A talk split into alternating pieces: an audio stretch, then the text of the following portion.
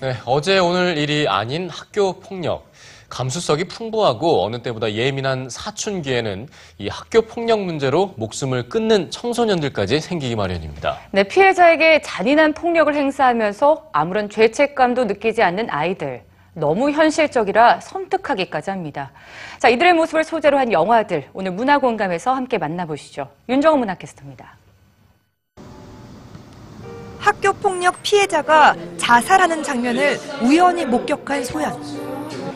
충격에 빠진 소녀에겐 또 다른 비극이 기다리고 있습니다. 어, 우리 착한 소연 책상을 누가 치웠을까? 그러게 누굴까? 가해 학생들의 모략으로 한순간에 학교 폭력의 피해자가 된 겁니다.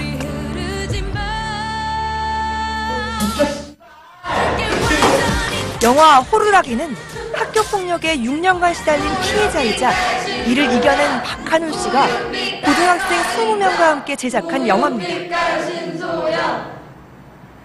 왜 대답이 없어? 전화 안 갈 거야? 네, 전 전학 안 가려고요.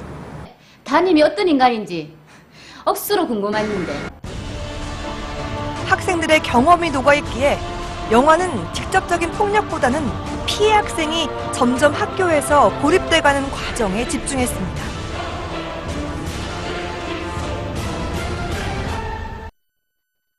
학교 폭력은 우리나라만의 문제는 아니죠. 전 세계적인 사회 문제로 대두되고 있는 게 현실인데요. 바다 건너 멕시코는 어떨까요? 영화 애프터 루시아입니다. 엄마를 잃고 아빠에게 의지하며 새로운 삶을 시작하려 노력하는 알레. 학교에서 새로운 친구들과 어울리지만 뜻하지 않은 사건으로 집단 따돌림을 당하게 됩니다. 소름 끼칠 정도로 사실적이고 끔찍한 10대들의 집단 따돌림. 그 참혹한 실상을 적나라하게 담아 지난해 칸 국제영화제에서 주목받은 애프터 루시아가 국내에서 개봉했습니다.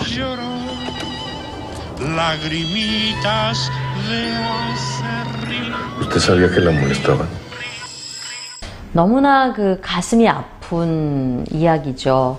소통과 오해 그리고 왕따와 아, 상실의 이야기이기도 해요. 루시아는 여기서 주인공 이름이 아니죠. 두 사람의 그 어머니의 이름이에요. 즉 어, 자기의 아내 혹은 다른 어머니를 잃은 후에 삶이 어떻게 사실은 어, 왜곡되고 둘 사이의 소통을 단절시키는가를 아주 담담하게 관조적으로 그려내고 있는 멕시코의 수작이라고 볼 수가 있죠. ¿Por qué se pelearon? 변명과 거짓으로 사건의 실체를 덮고 서로의 책임을 회피하려는 가해 학생들. 영화는 복수극의 형태를 취하고 있지만 무서울 정도로 침착하고 현실적입니다. 학교 폭력을 사실적으로 들여다보는 영화들이 상처받은 학생들의 마음을 생각하게 합니다. 문화공감 윤정원입니다.